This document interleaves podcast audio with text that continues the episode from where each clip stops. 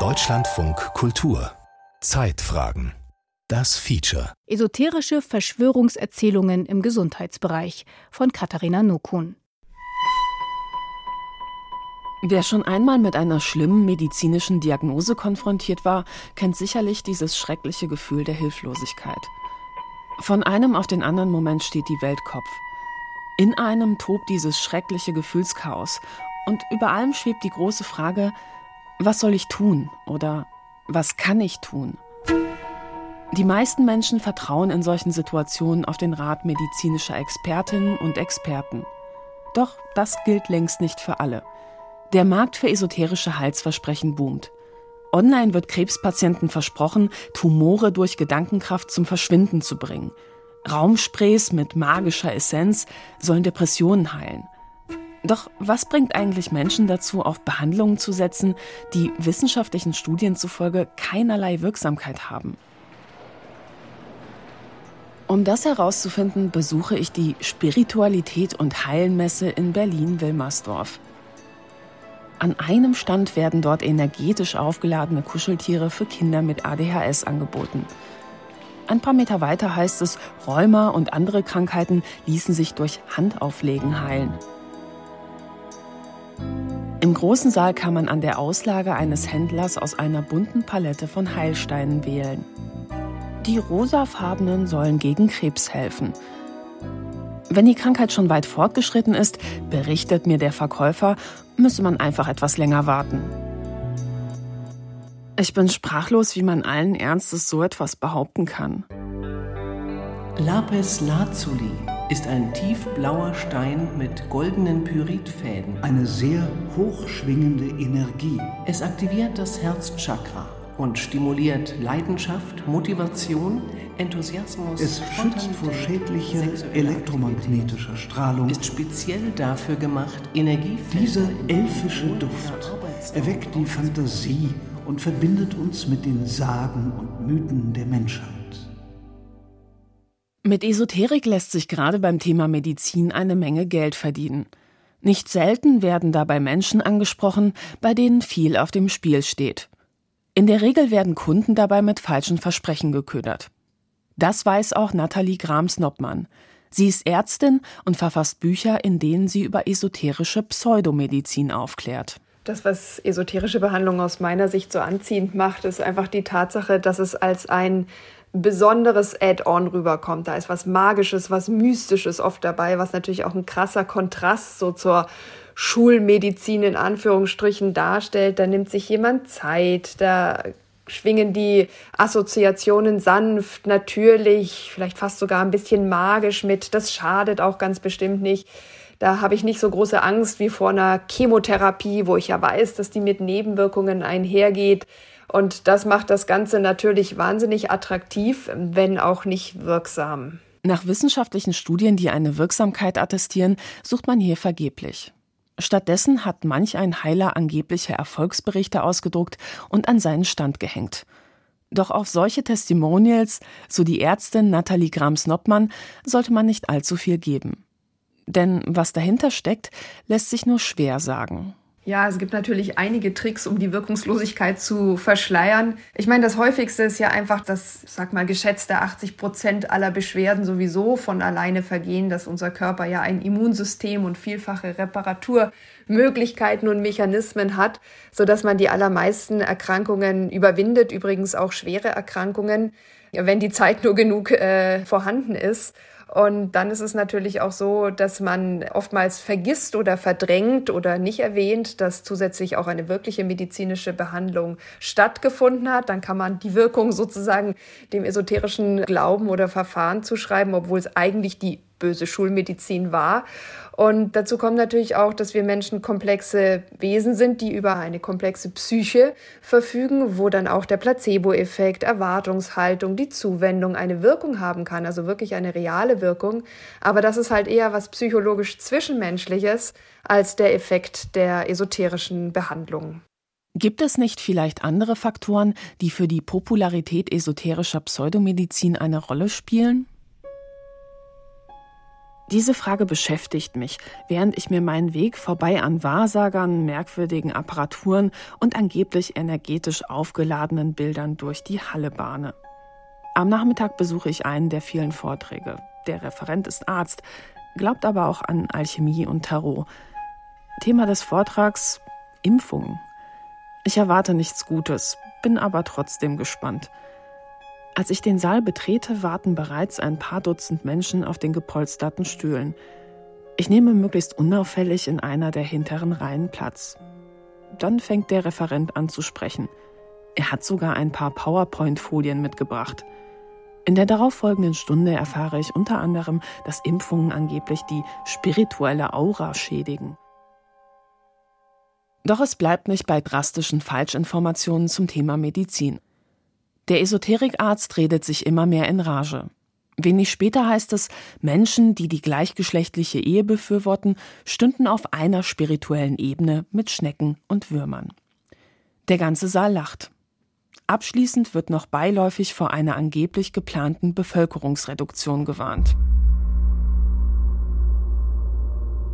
Als ich den Saal verlasse, habe ich das Gefühl, zu lange in einen Abgrund geblickt zu haben – und ich bin froh, in diesem Moment nicht allein mit meinen Gedanken zu sein.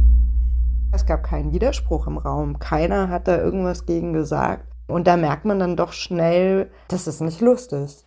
Pia Lamberti ist Sozialpsychologin und Geschäftsführerin bei CEMAS, einem Think Tank, das sich kritisch mit Verschwörungsideologien auseinandersetzt. Sie hat mich an diesem Tag begleitet. Wir recherchieren für unser gemeinsames Buch zur radikalen Gedankenwelt der Esoterik. Für die Expertin ist eine solch krude Mischung aus Esoterik und dem Glauben an eine große Verschwörung allerdings keine Überraschung. Vielmehr war es genau das, was sie auf einer Esoterikmesse erwarten würde. Wer sich mit der Verschwörungsszene in der Pandemie so ein bisschen auseinandergesetzt hat, der hat ja wahrscheinlich sehr schnell gemerkt, dass Esoterik da auch immer wieder eine Rolle gespielt hat. Und das war nicht nur vor der Pandemie so. Und deswegen haben damals, einige Jahre vor Covid-19, Roland Imhoff und ich uns hingesetzt und haben gesagt, wir müssen uns damit mal auseinandersetzen, wie der Zusammenhang ist zwischen dem Glauben an Verschwörung und esoterischen Praktiken. Und wir haben dann eine Liste erstellt mit 37 verschiedenen Ansätzen. Das waren so Sachen wie Impfungen, Reiki, Massagen, Qigong, also wirklich alles mit dabei aus sowohl dem medizinischen Bereich, aber auch aus so einem alternativen Bereich und haben dann die Menschen zum einen gefragt, wie sinnvoll finden sie diese Ansätze und inwiefern nutzen die sie auch für sich.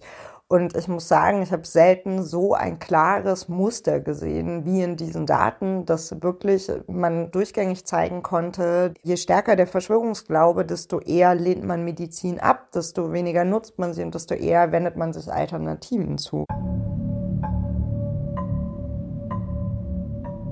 Es ist natürlich die große Frage, ob Menschen zuerst an eine große Verschwörung in der Medizin glauben und sich infolgedessen dann der Esoterik zuwenden, oder aber ob Menschen durch die Esoterikszene in Kontakt zu Verschwörungserzählungen kommen. Wahrscheinlich spielt beides eine Rolle. Klar ist aber, dass damit vor allem stark überzeichnete Feindbilder konstruiert werden. Das ist eines der wichtigsten Markenzeichen von Verschwörungserzählungen. Medizin und Wissenschaft, so scheint es, werden in der Esoterik auffällig oft böse Absichten unterstellt. Ein Grund dafür ist eben diese Ablehnung von denen da oben, also allen, die man als mächtig wahrnimmt, dass man denen mit Vorteilen gegenübersteht. Und das ist ja auch was, was man in diesen Diskursen ganz häufig sieht, dass es dann heißt, die, also Pharmafirmen haben auch viel Geld, das stimmt, aber dass eben die Esoterikbranche als gut, als eben nicht kommerziell interessiert dargestellt wird. Und das ist eben dieses psychologische Konstrukt, was wir da auch zeigen konnten. Geschichten einer angeblichen großen Verschwörung wirken in der Esoterikszene oft als eine Art Immunisierung gegen Kritik. Auf der einen Seite die vermeintlich ganzheitlich und nur am Wohl der Menschen ausgerichtete Esoterik, auf der anderen Seite eine angeblich nur an Profit interessierte Medizin. Verschwörungserzählungen sind eine äußerst effektive Strategie, um davon abzulenken, dass sich die Wirksamkeit angeblicher Wundermittel nicht belegen lässt. Wer den Beweis schuldig bleibt, verteufelt nicht selten kurzerhand wissenschaftliche Methoden und seriöse Forschungsinstitute. Dem Autor Paul Eduard Rück bereitet diese Haltung große Sorgen. Er beobachtet seit Jahren einschlägige Gruppen und Kanäle auf Telegram und Co. Unter dem Pseudonym Professor Schwurbelstein klärt er online und in Buchform über die Gefahren esoterischer Weltbilder auf. Also grob zusammengefasst geht es immer darum, ähm, die böse Pharmamafia will uns krank machen, damit sie sich an uns bereichert. Und klar, auf der anderen Seite die ganzheitliche Pseudomedizin mit ihren ganzen Energien und magischen Engelskräften und solchen Quark. Also das, was den Menschen angeblich wirklich hilft, aber von der Regierung, von der Lügenpresse, von Feindbild XY hier wahlweise einsetzen, unterdrückt und diffamiert wird. Eine Faustregel in der Szene ist im Grunde, alles, was offiziell, also in der Wissenschaft, in den Medien als gesund proklamiert wird, ist es in Wahrheit nicht und umgekehrt. Und ja, so kommt es dann eben, dass Menschen sich mit Chlordioxid vergiften und so vielen anderen Quark. In der Esoterikszene kursiert seit vielen Jahren der Irrglaube, das Trinken von Chlordioxidlösung, kurz CDL, würde sich positiv auf die Gesundheit auswirken. Bei der Substanz handelt es sich allerdings vereinfacht gesagt um Chlorbleiche. Auf Telegram berichten Nutzer immer wieder von Symptomen wie Durchfall und deuten das als Zeichen dafür, dass das Mittel die gewünschte Wirkung entfaltet und den Körper reinigt. Tatsächlich rührt die Reaktion aber daher, dass die Schleimhäute der Betroffenen auf Verätzungen reagieren. Weltweit gab es schon mehrere Todesfälle infolge solcher Kuren. Manchmal wird die giftige Substanz auch empfohlen, um damit vermeintliche Schadstoffe nach Impfungen aus dem Körper auszuleiten. Die Idee, man müsse nach Impfungen sogenannte Ausleitungen durchführen, ist ein Dauerbrenner in der Esoterikszene, erklärt die Ärztin Nathalie Grams-Noppmann. Impfungen ausleiten, großes Heilpraktiker-Tätigkeitsfeld, gibt es aber auch bei Ärztinnen. Also man geht halt davon aus, dass die Impfung Gift ist oder zumindest sehr giftige Anteile enthält und dass die, wenn man denn jetzt schon sozusagen sich hat impfen lassen, großer Seufzer in Klammern, dass man wenigstens das und die schädliche Wirkung der Impfung abmildern kann oder sogar ausleiten kann, indem man das irgendwie macht. Und ja, man verspricht sich davon, dass dann halt quasi nur die Wirksamkeit der Impfung übrig bleibt. Nicht immer kommen dabei wohlgemerkt toxische Stoffe wie CDL zum Einsatz. Viele Anhänger des Ausleitungsmythos greifen auch zur Homöopathie. Andere meinen, die vermeintliche Gefahr mittels Gedankenkraft bannen zu können. Eines haben aber alle Verfahren gemein. Es gibt keinen wissenschaftlichen Beleg dafür, dass eine solche Behandlung medizinisch irgendwie sinnvoll wäre. Trotzdem, der Markt für esoterische Ausleitungen boomt. Wie solche Ausleitungen konkret stattfinden, ist wirklich sehr unterschiedlich. Ein Beispiel, das mir da mal begegnet ist, eine ähm, auch Fachärztin für Homöopathie, die auch sowas wie Blütenessenztherapie anbietet, verkauft in ihrem Online-Shop eine Essenz mit dem unmissverständlichen Namen Impfausleitung. Das ist dann so ein kleines Fläschchen für 20 Euro und das wird dann wie folgt beschrieben. Man soll einfach mehrere Sprühstöße mehrmals täglich äh, rund um den gesamten Körper auftragen am besten intensiv um den Kopf herum und im Idealfall schon einige Tage vor der Impfung. Da wäre man besonders gut gerüstet. Das Geschäftsmodell profitiert von Ängsten der Betroffenen. Ängsten, die häufig durch Verschwörungserzählungen zum Thema Impfungen geschürt wurden. Und das nicht erst seit Corona. Der tarotlegende Impfgegnerarzt von der Esoterikmesse in Berlin-Wilmersdorf hat zum Beispiel schon vor der Pandemie verbreitet, Impfungen würden die angebliche spirituelle Aura zerstören. Aber selbst Anhänger solcher kruden Geschichten werden auf dem Markt für Ausleitungen fündig. Dann gibt es aber auch viele, die eine sogenannte energetische Impfausleitung anbieten. Mit dieser Art der Ausleitung werden dann angeblich die Informationen der Impfbestandteile gelöscht und energetisch ausgeleitet, damit sie sich im Körper nicht manifestieren und schaden können. Ich habe da zum Beispiel eine Heilpraktikerin gefunden, die das so beschreibt, dass sie sich gedanklich mit dem Kunden verbindet und dann die negative Ladung der Impfung löscht bzw. eben ausleitet. Das Ganze funktioniert, wie sie beschreibt, über Quantenfrequenzen. Auch so ein Begriff, der in der esoterischen Pseudomedizin wirklich sehr, sehr inflationär benutzt wird. Die Behandlung hier in dem Fall kostet tatsächlich 680 Euro. Schnäppchen. Man kann es wirklich nicht oft genug betonen. Medizinisch ist das ganze Konzept von Impfausleitung haltlos, ob nun mit Globuli oder energetischer Fernheilung.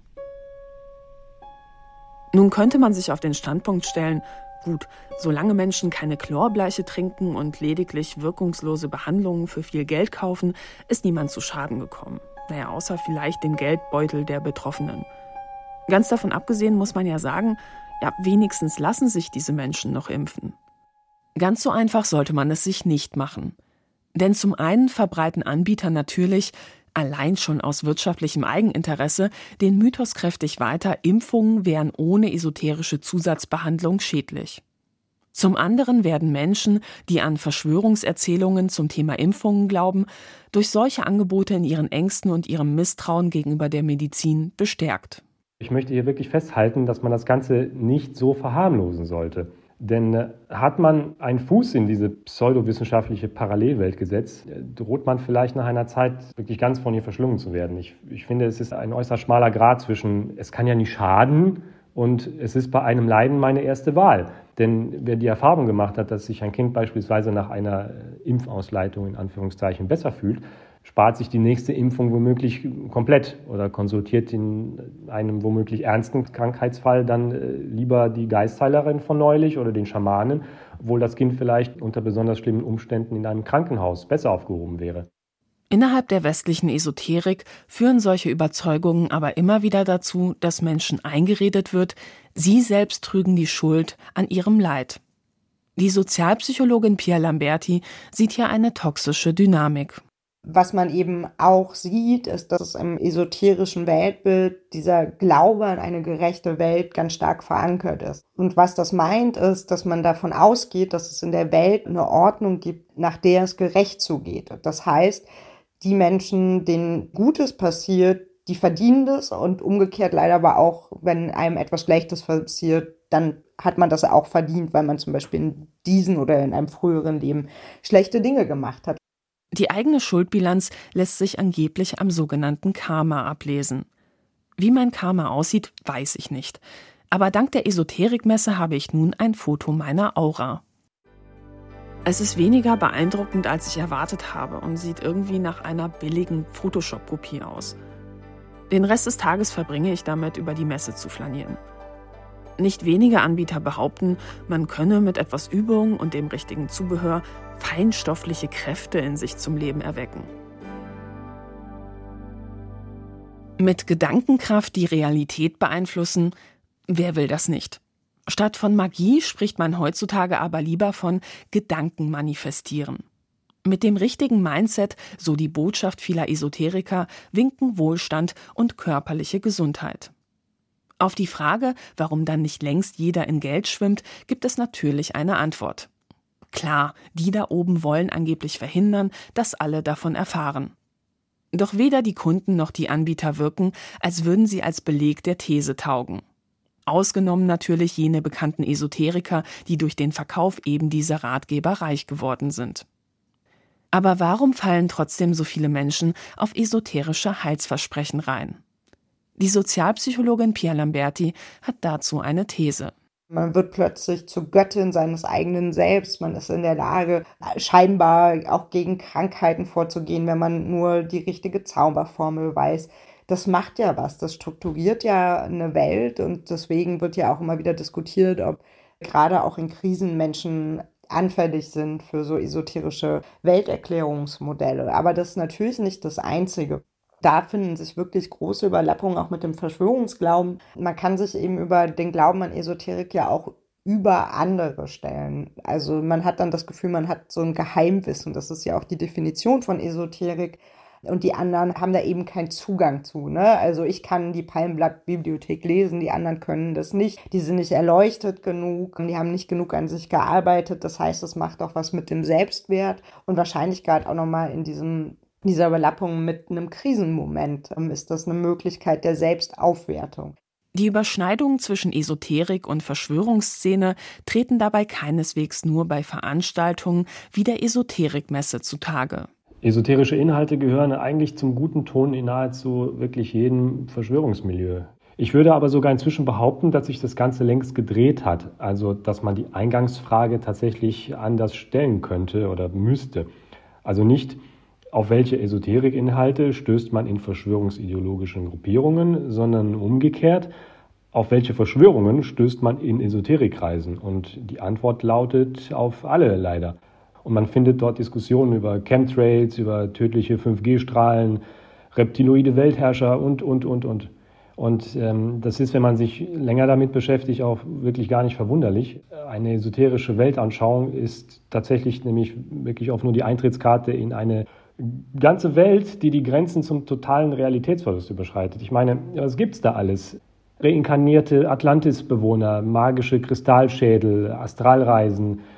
Nahezu alles, was die Fantasie hergibt, ist in Esoterikkreisen inzwischen vertreten. So kann man sich natürlich leicht in eine Art Wahn hineinsteigern, der dazu führt, dass ja alles, was nicht in dieses esoterische Weltbild passt, als Lüge oder eben als schlecht, böse und gefährlich betrachtet wird. Gerne wird bei Debatten über die Szene auch vergessen, dass Verschwörungserzählungen quasi zum Standardrepertoire von sogenannten Psychogruppen gehören. Dann heißt es ja oft nur noch, wacht auf und informiert euch selbst. Wobei das mit informieren natürlich dann so eine Sache ist, denn damit sind natürlich immer nur Quellen gemeint, Quellen in Anführungszeichen, die die eigene Weltanschauung bestätigen. Und alles, was das Ganze dann als Unsinn enttarnt, ist selbstverständlich gelogen. Esoterik und Verschwörungsmythen gehen also für mich wirklich längst Hand in Hand. Das kann man, finde ich, einfach nicht mehr leugnen. Die Grenze zwischen Verschwörungsglaube und sektenähnlichen Gruppierungen verschwimmt dabei an vielen Stellen.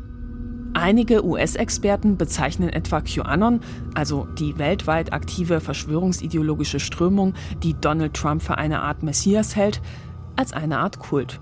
Zu Deutsch Sekte. Gar nicht so wenige radikale Esoteriker haben während der Pandemie QAnon-Inhalte verbreitet. Für einen solchen unseligen Pakt zwischen politisch orientierten Verschwörungsideologien und Esoterik gibt es im Englischen sogar einen Begriff. Conspirituality. Abgeleitet aus Conspiracy, zu Deutsch Verschwörung und Spirituality, also Spiritualität. Bei dem Begriff geht es eben genau darum, dass letztendlich der Glaube an Verschwörungen und esoterische Weltbilder zu einem verschmelzen. Und das findet man ja doch recht häufig, dass eben so eine Idee da ist oder ein neues Zeitalter würde bevorstehen. Die Weltordnung würde sich ändern und die da oben hätten einen geheimen Plan. Das heißt, das wird so miteinander integriert. Oft geht es eben auch genau darum, dass ja auch menschenverachtende Verschwörungserzählungen ein bisschen harmloser daherkommen sollen und dass man so auch versucht, tatsächlich, ja, vielleicht auch strategisch neue Zielgruppen zu erreichen. Man hat das beispielsweise bei QAnon gesehen, die sogenannten Pastellmums, die eben, ja, harte, demokratieverachtende, menschenverachtende Inhalte verbreiten und das alles unter dem Deckmantel der Esoterik. Mit Pastellmams, zu Deutsch Pastellmütter, sind Esoterik-Anhängerinnen gemeint, die auf szeneüblich pastellfarbenen Instagram-Bildern QAnon-Inhalte verbreiten. Man könnte nun einwenden, QAnon sei in Deutschland nicht so populär wie in den USA. Eine repräsentative Umfrage des Thinktanks CEMAS aus dem Jahr 2022 zeigt jedoch, dass Hunderttausende Menschen in Deutschland Inhalten der QAnon-Anhänger zustimmen. Mehr als drei Prozent halten es sogar für plausibel, dass, Zitat, die Regierung, die Medien und die Finanzwelt von einer Gruppe satanistischer Pädophiler kontrolliert werden, die einen Kindersexhandel betreiben. Und natürlich hat auch Deutschland eigene Verschmelzungen zwischen Esoterik und Verschwörungsglauben hervorgebracht, in denen menschenverachtende Inhalte verbreitet werden. Ein erschreckendes Beispiel hierfür sieht der Autor Paul Eduard Rück in der sogenannten germanischen Heilkunde. Diese fast schon sektenartige Gruppierung, die behauptet, es gäbe keine Krankheitserreger. Also alle Krankheiten, egal ob Schnupfen, Diabetes, AIDS oder Krebs, gehen laut diesen Leuten auf irgendwelche seelischen Konflikte zurück. Und man müsse nur diese Konflikte lösen, um wieder gesund zu werden. Schafft man das nicht, dann tja, selbst schuld. Ansteckung gibt es dann natürlich auch nicht, denn es gibt ja keine Viren. Diese sind, wenn überhaupt, dann künstlich erschaffen worden, um die Menschheit zu dezimieren. Der Klassiker. Die sogenannte germanische Heilkunde oder germanische neue Medizin geht auf den deutschen Arzt Rike Gerd Hamer zurück. In den 80er Jahren schaffte er es mit seiner Behauptung, Krebs heilen zu können, immer wieder in große deutsche Medien. Hamer verordnete seinen Patienten allerlei skurrile Behandlungen, wie etwa das Hören eines von ihm komponierten Liedes mit dem Titel Mein Studentenmädchen, da die Melodie angeblich heilsame Schwingungen aufweisen soll. Krebspatienten riet er laut ehemaligen Angestellten davon ab, Schmerzmedikamente zu nehmen. Hamer verlor seine Zulassung und verbrachte längere Zeit im Gefängnis. Trotzdem feiern ihn seine Anhänger aber auch nach seinem Tod 2017 weiterhin als Wunderarzt. Das Schlimme ist auch, um nicht direkt aufzufallen, weil das schon in den Medien hier und da vorgekommen ist, sprechen einige Anhänger gerne nur von neuer Medizin oder von den sogenannten biologischen Naturgesetzen, um sich damit auch so einen, ja, so einen pseudo-naturheilkundlichen Anstrich zu verpassen. In Interviews hetzte Hamer gegen eine vermeintliche Chemomafia. Als er bei einem Habilitationsversuch krachend scheiterte, machte er dafür jüdische Logen verantwortlich. Für den Politikwissenschaftler Jan Rathje, Experte für rechtsextreme verschwörungsideologische Gruppierungen, sind diese antisemitischen Narrative in der Esoterikszene kein Einzelfall. Esoterik und Rechtsextremismus verbindet die Vorstellung davon, dass es einen Dualismus gibt, eine notwendige Trennung zwischen dem Natürlichen und dem Künstlichen. Und hier setzt dann auch der moderne bzw. der eher antimoderne Antisemitismus an, in dem nämlich alles das, was an Modernisierungsprozessen als negativ wahrgenommen wird, als jüdisch identifiziert wird. Esoterik und Rechtsextremismus greifen beide auf stigmatisiertes Wissen zurück, als Alternative zu dem, was sie als falsch ansehen, woran der Mainstream glaubt. Und in diesem stigmatisierten Wissen nimmt Antisemitismus leider immer noch einen festen Platz ein. Immer wieder finden sich ähnliche Berührungspunkte zwischen den antisemitischen esoterischen Lehren Hamas und der rechtsextremen Szene. Es besteht eine Verbindung zwischen sogenannten Reichsbürgern und anderen Souveränistinnen und der Esoterik oder auch esoterischen Heilmethoden. Das zeigt sich beispielsweise daran, dass der recht findige Souveränist Peter Fitzek mit seinem Königreich Deutschland eine Art Gesundheitskasse aufbauen wollte und darin wurden auch Personen aufgeführt, die sozusagen per Kassenleistung dann letztlich auch operieren konnten, die esoterische Heilmethoden wie etwa die germanische neue Medizin angeboten haben. Auf der Esoterikmesse ist mir kein Anbieter begegnet, der Behandlungen nach Harmer anbietet. Aber vielleicht habe ich auch nur nicht genau genug hingeschaut. Das, was ich gesehen habe, hat mir mehr als deutlich vor Augen geführt, wie klein der Schritt von Esoterik über Verschwörungserzählungen hin zu menschenfeindlichen Ideologien sein kann. Auf emotionaler Ebene kann ich nachvollziehen, was einige Menschen an Esoterik fasziniert. Da ist etwa das Versprechen, ganz ohne Nebenwirkungen, selbst bei schwersten Krankheiten schnell geheilt werden zu können – gegen jegliche Beschwerde gibt es ein passendes Ritual oder einen handlichen Heilstein. Außerdem wird das Gefühl vermittelt, man selbst sei einer der wenigen Erleuchteten. Womöglich blenden einige Anwender sogar ganz bewusst aus, dass es keine wissenschaftlichen Belege für die blumigen Versprechen gibt, weil sie an all das glauben wollen, weil ihnen diese Narrative ein gutes Gefühl geben. Wer an eine Verschwörung in der Medizin glaubt, meint womöglich sogar, in einem historischen Kampf Seite an Seite mit anderen Erleuchteten für das Gute in der Welt zu streiten. Tragisch ist eben nur, dass all diese Überzeugungen konkrete gesundheitliche Schäden anrichten. Mehr als einmal habe ich bei meinem Besuch in dieser Parallelwelt ein verdammt flaues Gefühl im Magen. Vor allem, wenn ich offensichtlich körperlich beeinträchtigte Menschen an Ständen von selbsternannten Heilern beobachte. Gegen Abend ist meine Schmerzgrenze irgendwann erreicht.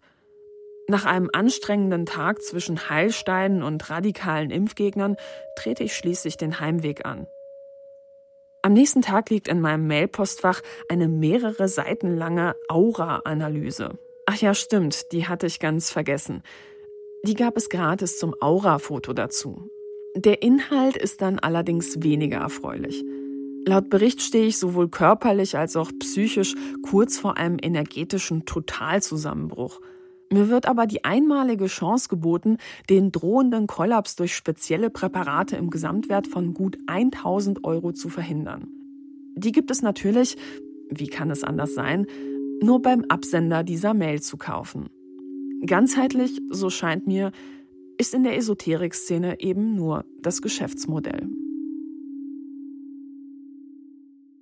Esoterische Verschwörungserzählungen im Gesundheitsbereich. Ein Feature geschrieben und gesprochen von Katharina Nokun. Ton Martin Eichberg, Regie Roman Neumann und die Redaktion hatte Jana Wuttke.